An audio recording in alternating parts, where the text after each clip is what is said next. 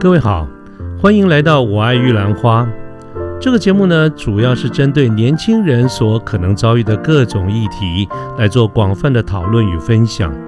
欢迎您跟我们一起。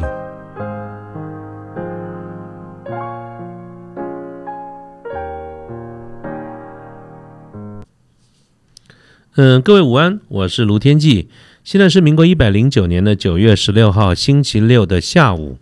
那么刚才呢，我们在前一集的这个节目里面跟大家讨论了一个我觉得蛮重要的观念，就是我们在找工作、在处理工作的时候，呃，对于该有的一个基本认知，我的主张是胜任比兴趣要来的重要啊。所以刚才在前一集的节目里面，我跟各位报告了一些这些想法。不过这些想法呢，本质上是属于意念，属于一些思考，属于策略方向的一些看法。那么究竟应该要如何落实呢？我想我在这一集的节目里面来跟各位报告一下，我们怎么样把这些想法具体的落实。那么我有一个主张，就叫做选择题总比是非题好，也就是我们要想办法让自己答选择题啊，尽量的让自己答选择题，而不是是非题。那么我之所以呢会有这样的一个主张，是因为我常常有很多的机会跟很多的朋友。啊，在谈到找工作这些事情啊，我刚才上一集有讲过。那么大家很多的困扰，其中包括这种，我才刚毕业啊，我对很多的事情不太了不太了解，不太熟悉啊，我到底应该怎么样开始找工作啊？或者是，我目前正在积极的找工作，我也谈了蛮多的公公司，我目前都在等答案，我觉得谈的还不错啊，我正在等答案，等等的等了这些公司的回应。可是我现在有一点困扰，就是我很想去的那些公司。好像作业流程比较慢一点，至少到目前为止都告诉我有希望，但是还没有一个正式的一个回应。可是我没有那么想要去的公司，诶，反而先给了我 offer letter。那这样子我就为难了，我到底该不该等啊？还是我应该呃继续坚持的等我喜欢的这些工作啊？那我想类似这样子的一些问题，我常常啊会碰到，所以我想借今天这个机会呢，跟大家分享一些我个人的一个看法。不过还是那个老话。这是我个人的主观，各位听听就好，不必全信，也不必把它当成这是一个标准的答案。好，那么回过头来，我觉得刚才讲的这些情况，就是在找工作的时候，大家可能会有类似这样的一个困扰。那么非常有可能是什么呢？其实是因为我们在做事的时候，哈，不管是找工作或任何的事情，我们做事有个很重要的一个概念，就是我们要有一个正确的先后的顺序。所以我觉得刚才我讲的那些在求职过程中可能造成的一些困扰或者是一些犹豫，有部分可能的原因在于你处理这些事情的动作，它的顺序可能有问题。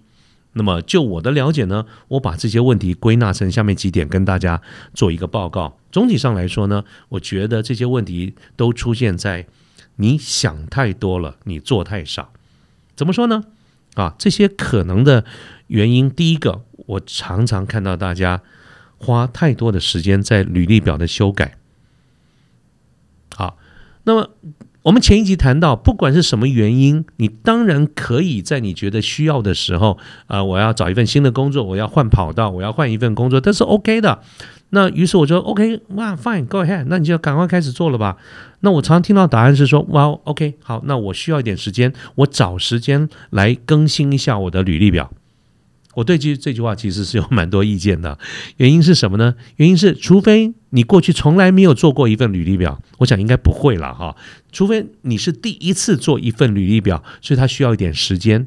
否则的话，当你因为你正在做某一个工作，然后你打算要更新这个履历表的时候，你真正的更新的部分应该是很少的啊。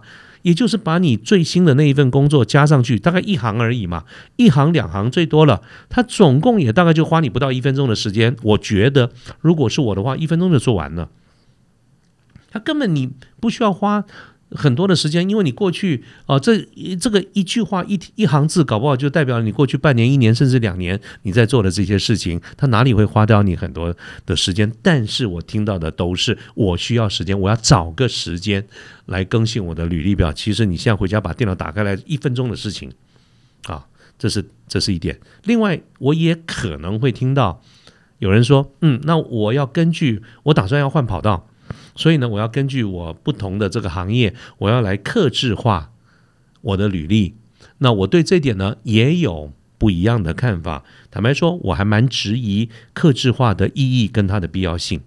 我为什么会有这样的一个想法呢？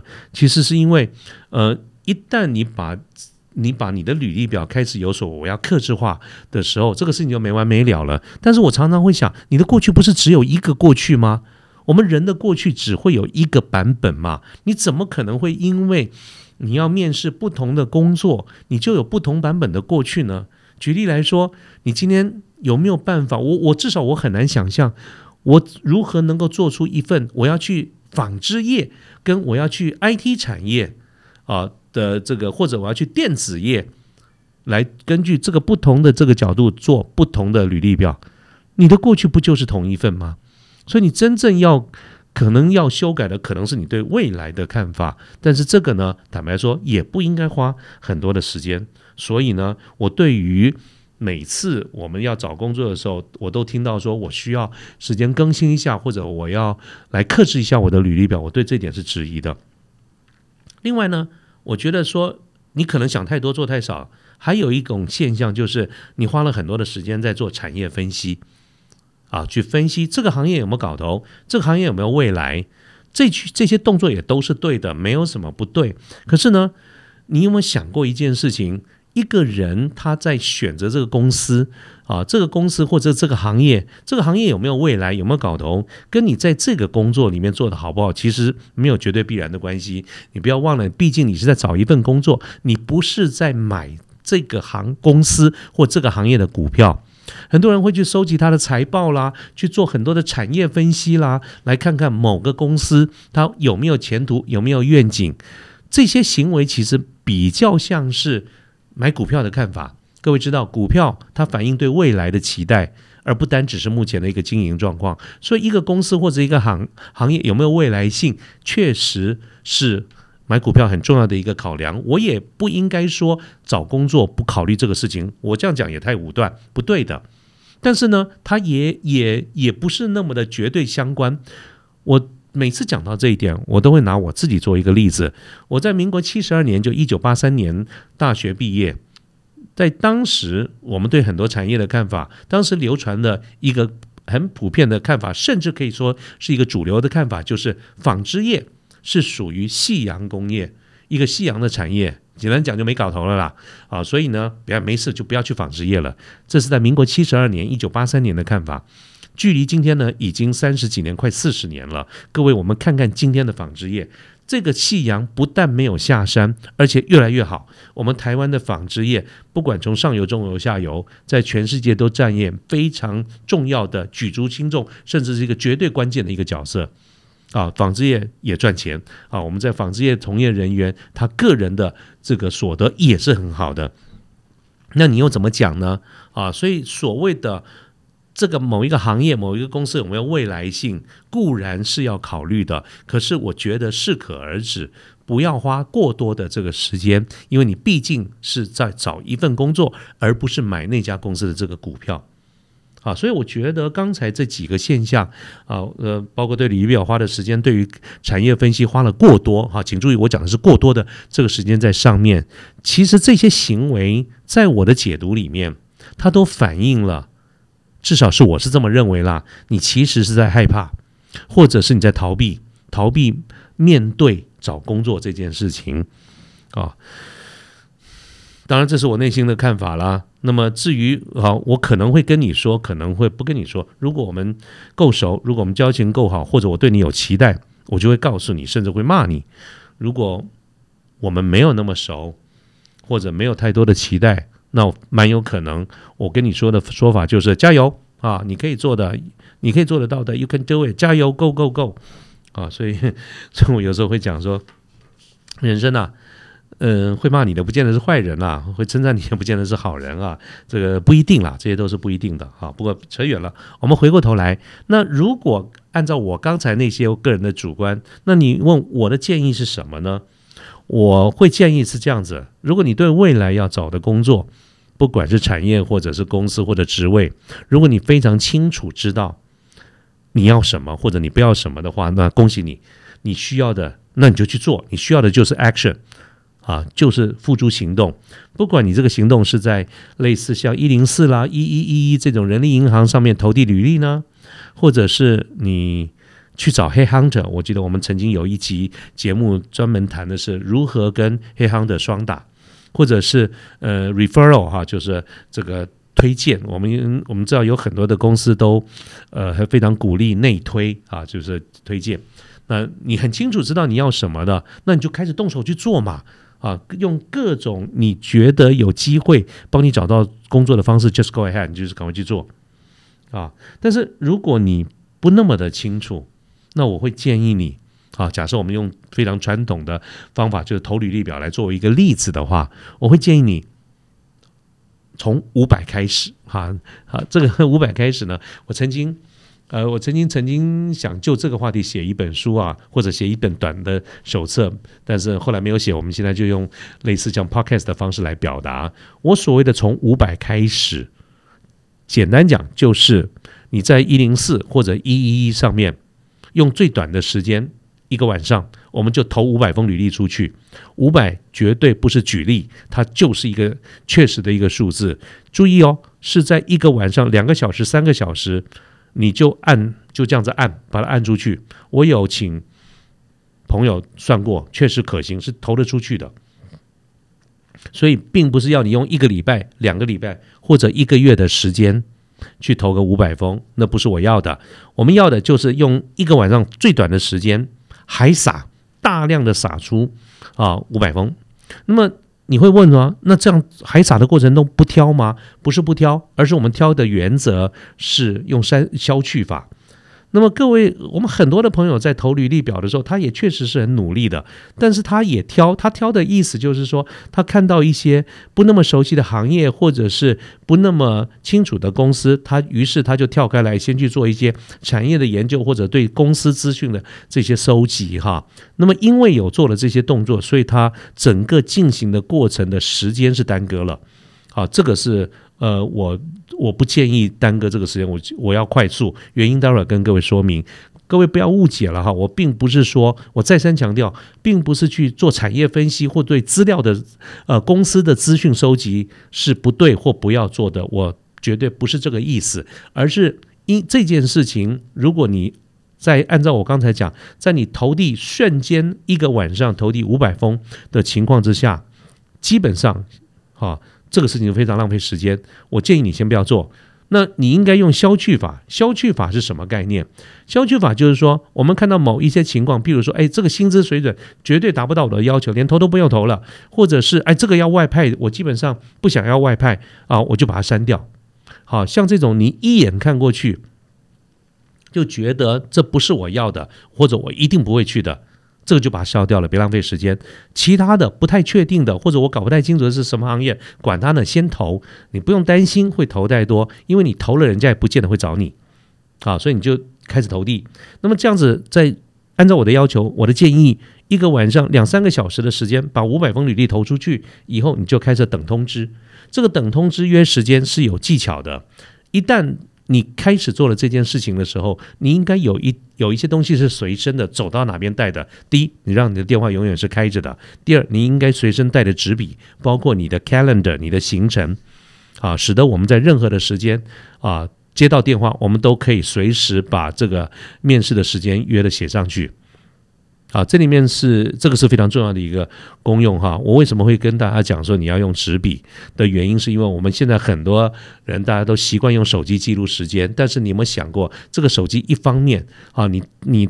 在接到某个公司的 HR 打电话来约你时间的时候，你的行程、你的 calendar 都放在手机里面，你非常有可能啊记不得你每一天或者下个礼拜某一天的这个行程。但是你现在那个电话拿在手上正在讲电话，你又怎么能够去找到那个时间 O 不 OK 呢？非常有可能就是在这种来回的操作过程中不小心误按那个电话就断掉了。所以你应该尽量的把它印出来纸笔啊。然后使得你在一边接电话的时候，随时就可以看到这个对方来约试约面试的这个时间 O 不 OK 啊？这个是一个工作的重点。那另外呢，告诉各位，万一不管是什么原因，你接到电话的时候，这个你手边没有那个你的行程、你的 agenda 或者你的 calendar，那么我会建议你一律先答应下来。啊，先把这个时间答应下来，然后回去登记在你的本子上。万一这个时间不 OK，或者是跟其他的行程有冲突，你就练习的打到打去对方跟 HR 改时间。啊，这个这个其实是做业务很基本的训练，我们要要跟客户或者跟相关的这些单位改时间。啊，也不要觉得对方 HR 就一定会有反感或什么。其实 HR 每天处理大量的这些面试约谈，他本来一天到晚就在处理这些约时间啊、reschedule 啦、改时间啦等等，所以这些基本上我觉得就一般的 HR 而言是习以为常的，所以你不用太顾忌太多啊，就是就是跟他约时间。啊，那么这一点是跟大家说明。那么一旦当真正你大量的撒出去这这个这个履历的时候，陆陆续续开始有公司回来跟你约时间，这个时候你再根据跟你约谈的这些公司它的行业别或者这家公司个别的讯息去做这些深入的研究，我告诉你，绝时间绝对来得及。好，这就是我建议各位该有的顺序是先做海撒的动作，而且要在单位时间之内瞬间大量的海撒，然后再接下来才是做一般我们所谓的对产业、对公司的个别的研究。啊，所以不要误解我的意思，并不是说这些工作不做，而是你应该把它放在后面，你前面要有个先行的动作，就是海撒。好，接下来我跟各位说明理由，为什么我是这样的一个主张，我的主张。是基于几点的原因。第一个，面试本身需要时间。各位，当你接到一个公司的面试邀请的时候，非常典型的一面、二面，甚至于在一九九零年我进入啊一个外商、一个美商公司的时候，我回忆当时的面试是经过了五五道关卡，也就是要跟五个部门的主管来面试。没有特别的原因，就是因为这个公司的要求啊，所以呢，它是一个非常旷日费时的事的事情，所以面试本身是需要时间的。那么第二件，第二则第二个原因是因为，我觉得现在有些公司在处理所谓的这种面试结果的程序，是我打问号的。原因在什么呢？啊，就是。各位在一般的正常的情况之下，如果一个公司他在面面试一个一个准备要录取的员工，那么一切的事情，包括工作的条件、职位、薪资待遇、福利谈好了以后，通常会把它诉诸文字，把它写下来。啊，这个写下来的这个文件，我们称之为 offer letter。Offer letter 哈，就是这个公司的 offer。那么这个 offer letter 呢，呃，由公司发给这个 candidate，就是这个面试者以后，我们希望他 sign back，希望他签回。那么这个就会成为一个正式的一个双方的一个类似像 agreement，像是一个合约的这个概念。那么将来一切的这个权利义务都是以这一份作为一个基准啊，这是一般我们在面试的时候该有的一个程序，叫做 offer letter。换言之，就是我刚才按照我刚才所描述的这种 offer letter，一个完整、一个正确的 offer letter 应该包括所有的讯息。可是我在最近这些这一两年来，我常常听到朋友在反映，就是很多时候哈，当整个面试完了，对方也决定要录用了时候，HR 打电话来发的这个或者发过来的 offer letter 上面是没有薪资的，而 HR 的说法是什么呢？就是要求。面试者这些 candidate，他先 sign back 表示他愿意接受这样子的一个工作，HR 才会去按照公司的流程跑流程，按照面试者的条件、学经历等等来核定薪水。各位，你听清楚了吗？在这种情况之下，所谓 HR 发过来的 offer letter 上面是没有薪水的，可是这个没有薪水。这件事情，当你 sign back 的时候，你到底算不算是一个承诺呢？等到对方核心下来以后，我也不乏听到真的有这种例子，就是大家对那个薪水不满意，要不然你就屈就了，要不然你就重新的 renegotiate，重新来谈判。那么当然了，HR 也会啊，这个再回去这个跟相关的部门主管来做一些协调，但是他一样旷日费时，时间就拖过去了。好，各位。刚才谈的这些就是面试的本质，它就有可能因为很多的这个原因需要一些时间。那么，可是呢，好不容易弄下来一个 offer，这个 offer 呢，它都只能等你一段时间，等你个一个礼拜、两个礼拜，就顶多了，很了不起了。它不可能一直地老天荒的这样等下等你哈。呃，你你总要决定要不要来嘛，不来我们找我们要找别人嘛。啊，所以每一个 offer 都只能等你若干时日。好，那么各位到目前为止呢，你应该就有一个概念，就是这些 offer，呃，每来一个 offer 不容易。那为什么我刚才在一开始的时候谈到我的主张是说，我们要想办法让自自己答选择题，而不是答是非题呢？是因为我们必须要了解。你在找工作的过程当中，你投递的这个数量，就是对于履历表、对于这种面试应征函，你投递的数量，它跟面真正后来的面试量之间是有一个关系的啊。非呃呃，我举个例子啊，这个只是一个举例哈。你投一百封这个履历表里面，搞不好只有二十封、三十封啊的三十个面试机会，很多人都很多这个履历表投下去以后都是石沉大海的。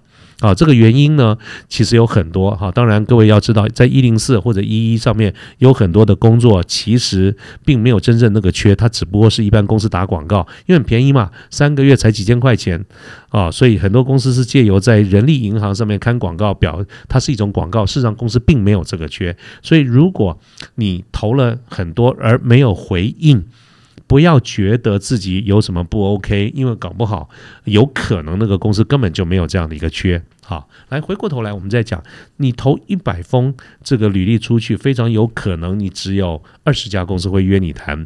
那么这个一面、二面以后，搞不好只有十个公司会进入二面啊，甚至只有到三个公司或者两个公司才会开始谈谈到谈薪水。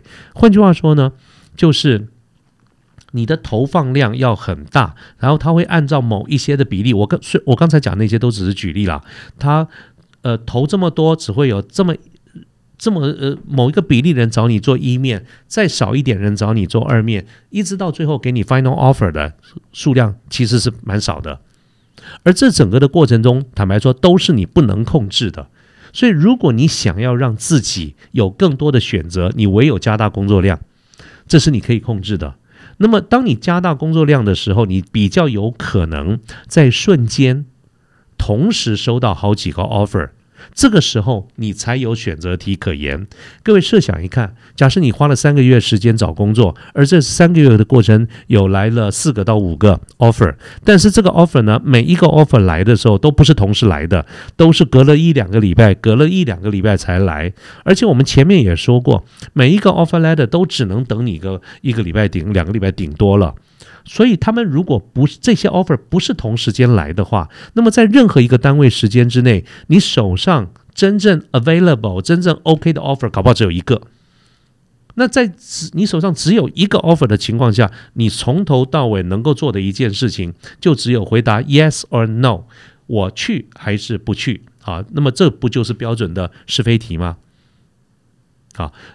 如果是这样子的一个方式，那么就算三个月、四个月过程中，我收到了四五个 offer letter，但是每一个时间、每一次单位时间面都只有是非题可以回答，当然会产生我刚才在节目一开始的时候跟各位讲的那种情况，就是，哎，我我希望比较想去的还没来，我没有那么想去的来了，我到底该不该等，还是我先先签回了吧？啊，那我到底要不要再等呢？如果这个对方要我报道的时间。已经快到了，我心仪的那家公司还没有来，我到底该不该等？你如果会有这样子的一个 concern 或者有这样的一个困扰，非常有可能有部分的原因是你自己的造成的，也就是说是你的做法让这些 offer 都没有出现在同时。可是反过来，如果你能够让这些 offer 在同一个时间之内，我们手上同时看到有三四个 offer，这个时候我们是不是比较可以做理性、客观的比较？哪一家公司的薪水比较好啊？哪一家的福利比较好啊？哪一家的呃网评嘛，大家不都喜欢看网评嘛？啊，比较好啊？哪一家公司有出差的机会啦？我们综合各考量各种因素，最后来做某一些选择。通常结果当然会比做是非题要来得好啊！所以各位，如果你真正想希望在找好工作的时候得到一份好的工作，你应该。记得尽量的让自己答选择题啊，而不要答生这个是非题。如果你希望同手上同时有好几个 offer，那么你应该至少参考一下刚才我给你的一个建议，在瞬间大量的投递啊，然后呢，呃。后面就是不可控的，根据啊，你把这个样本数拉大，自然落下来的这个几率、面试的机会，乃至于面试成功的机会，乃至于 offer letter 的比例也确实会比较高一点。如果你希望能够达到这样的一个目的，你就要回回到我一开始讲，就是说做事情应该有先有一个正确的顺序，就是先不要急的太过于急的设备先做海撒的动作，然后根据哪些公司。安排了面试，我们再来做产业分析，再来做公司的这个了解。都不迟哈，所以不要误解我的意思，这些工作都是该做的，但是在此之前有一个先做的一个动作，而不要说啊精挑细选。一个一个慢慢谈，那这样子做，你非常有可能就把整个的面试时间拖得非常的长，三五个月甚至更长的时间，而且你非常有可能在每一次的 offer letter 来的时候，你都只能回答是非题，我要去还是不去？